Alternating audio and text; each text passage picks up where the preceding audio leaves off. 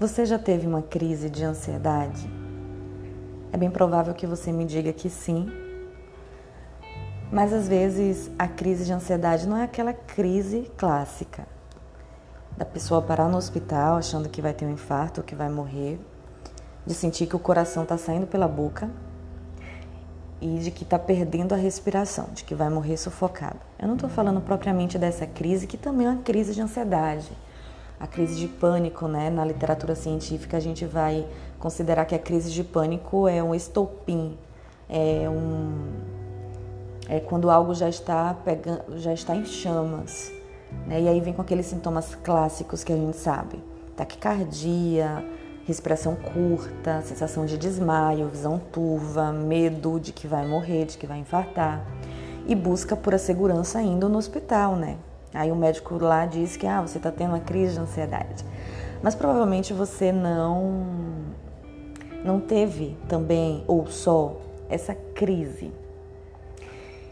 E eu queria falar sobre as crises de ansiedade menos divulgadas é, nas redes sociais e no Google, que é essa crise clássica.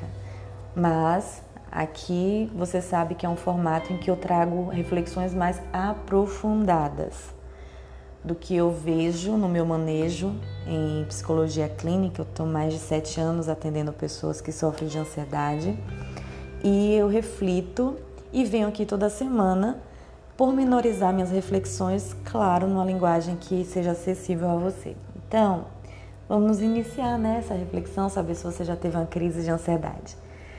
Para você que já me acompanha há muito tempo, eu adoro ter você aqui. Para você que está aqui pela primeira vez, meu nome é Talita Couto. Quero te dar boas-vindas, seja muito bem-vindo.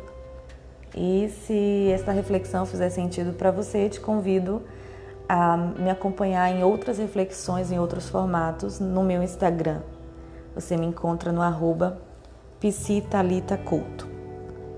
Então vamos lá, né? Crise de ansiedade. Todo mundo vai ter um dia. E quanto mais você se conhece, menos você tem crise de ansiedade. E crise de ansiedade, é, mesmo que a gente saiba todas as técnicas e mesmo que a gente se conheça absurdamente, é bem provável que algum dia a gente vá sentir.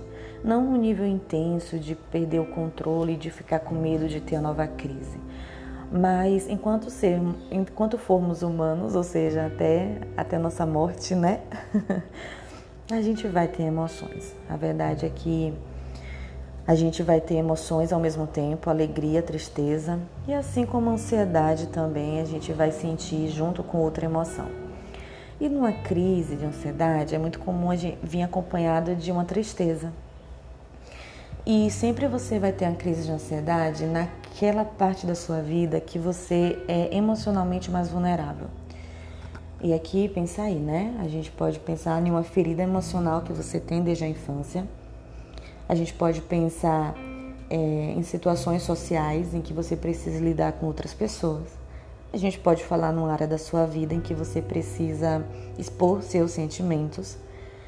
A gente pode falar de uma crise de ansiedade no contexto de trabalho, no contexto familiar, no contexto de vizinhança, no contexto religioso, em qualquer área da sua vida, em que você esteja numa situação em que aquela situação demande de você lembranças, sentimentos, memórias, pensamentos, dores semelhantes há outros momentos de sua vida em que você sentiu aquilo que foi muito difícil sentir. É, às vezes pode ser a própria situação de se sentir sozinha. E talvez você pense assim, mas Talita, eu nem me sinto sozinha ou Talita, eu não observo que é quando eu estou sozinha que eu tenho crise de ansiedade.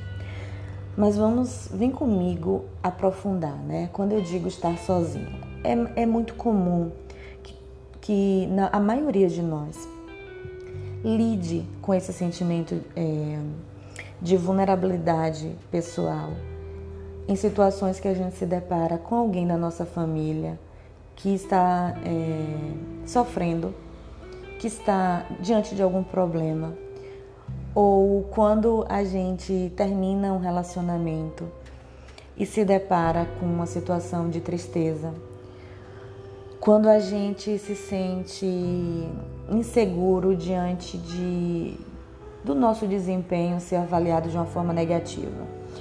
Então eu quero que você pense aí na sua vida, em várias áreas, e quando você teve sua última crise de ansiedade, ou se você não sabe que teve, vem comigo no raciocínio para você entender como a crise de ansiedade também acontece.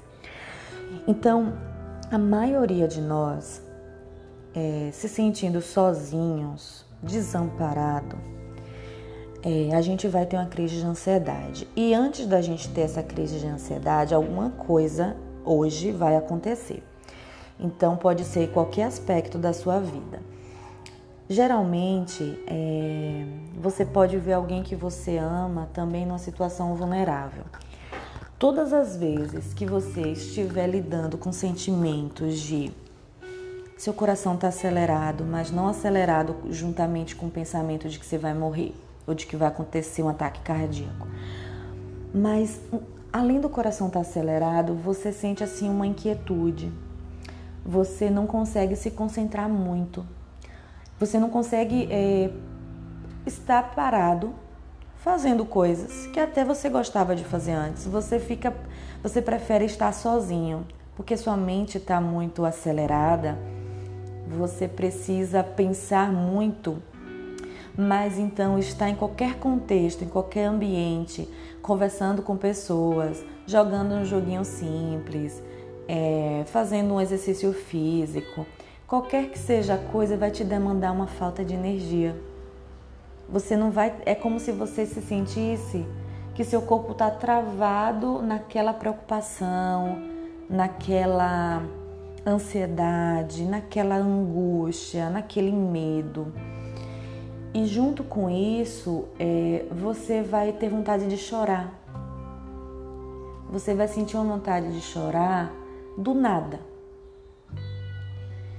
E você vai até ter vontade de chorar, mas às vezes o choro nem vai vir mas junto com isso você está sentindo um, um, muita, muita agonia, mas também uma agonia em relação não só a coisas do futuro que pode acontecer, sabe? Com você ou com alguém que você ama. Se a sua situação for, por exemplo, alguém de sua família lidando com uma situação é, é, grave, mas uma, uma memória orientada ao passado de situações dolorosas que você viveu. Então, quando você fica muito presa ao seu passado, pensando, lembrando, e isso, isso faz com que a sua crise de ansiedade ela aconteça. Então é, é como se viesse o choro ou viesse uma vontade, uma agonia interna, sabe? E aí, se você não se conhecer, aí você vai ter a crise de ansiedade, que realmente é uma experiência muito desagradável de sentir. Tudo isso que eu falei pormenorizado, angústia vem, vem com angústia, com aperto forte no seu peito. Você não consegue se concentrar em nada, você só tem vontade de fugir, de sumir de um para um lugar vem uma, um desespero interno muito grande, que é a falta de concentração na hora, é ataque cardíaco junto, é a respiração que fica mais curta, é o medo, é a insegurança e a ansiedade, são as memórias do passado com a insegurança do que sua mente traz em relação a um futuro catastrófico, tudo isso de uma vez só. Mas se você se conhece, você consegue fazer exatamente o que eu estou falando.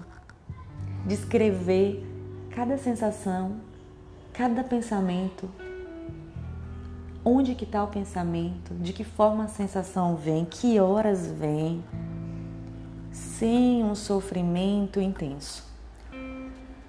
Acompanhou comigo o que eu quero te dizer?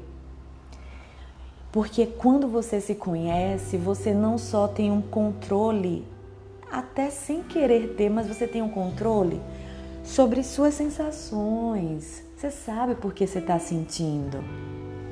Você entende qual é o seu medo. Você entende o que disparou aquele medo.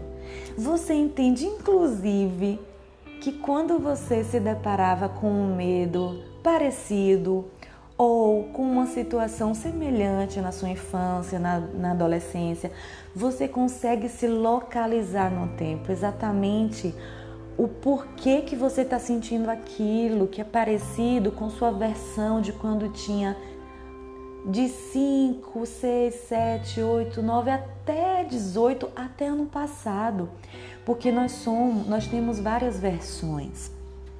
Eu não sou a mesma Talita que eu fui ano passado, nem que eu fui há 10 anos atrás, nem muito menos a que eu, quando eu tinha 6 aninhos de idade, nem você é. Mas diante de uma situação que a gente emocionalmente se sente muito vulnerável, uma versão mais antiga da gente vai aparecer. Então vai fazer a gente lembrar que quando a gente tinha aquele relacionamento era melhor porque a gente tinha segurança, mas na verdade a gente estava naquele relacionamento buscando uma segurança porque nessa situação a gente está com medo, porque o medo que a gente sente é quando a gente tinha um medo parecido quando tínhamos 5 anos de idade. Então você faz essa essa autoanálise e isso, ansiedade, ela nem vem em crise. Entende o que eu quero dizer? Quanto mais você faz terapia de olhar para a sua história de vida, de entender você, de entender o seu o seu modo de sobrevivência, de entender as razões de você sentir se comportar da maneira que você hoje sente se comporta, não tem por que tomar o sublingual, não tem por que parar no hospital, não tem por que ter uma crise forte de ansiedade, porque o próprio autoconhecimento funciona como uma autorregulação emocional, te dá calma, te, te ancora a você mesma, a você mesmo.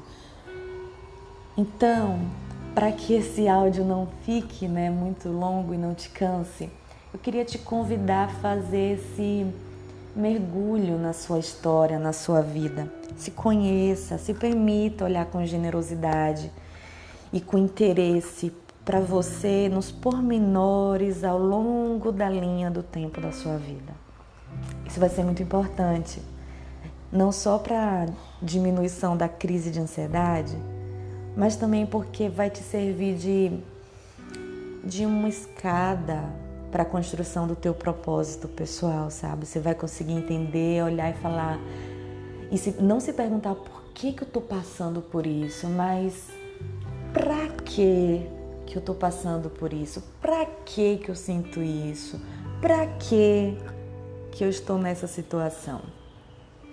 Eu espero que essa reflexão faça sentido para você e espero te ajudar de alguma forma se você deseja é, se conhecer eu ofereço os meus serviços para você de atendimento online por videochamada e espero também que você seja mais uma pessoa que eu consiga realizar meu propósito, que a crise de ansiedade me ensinaram ao longo da vida, né? ajudar pessoas a não sofrer com ansiedade.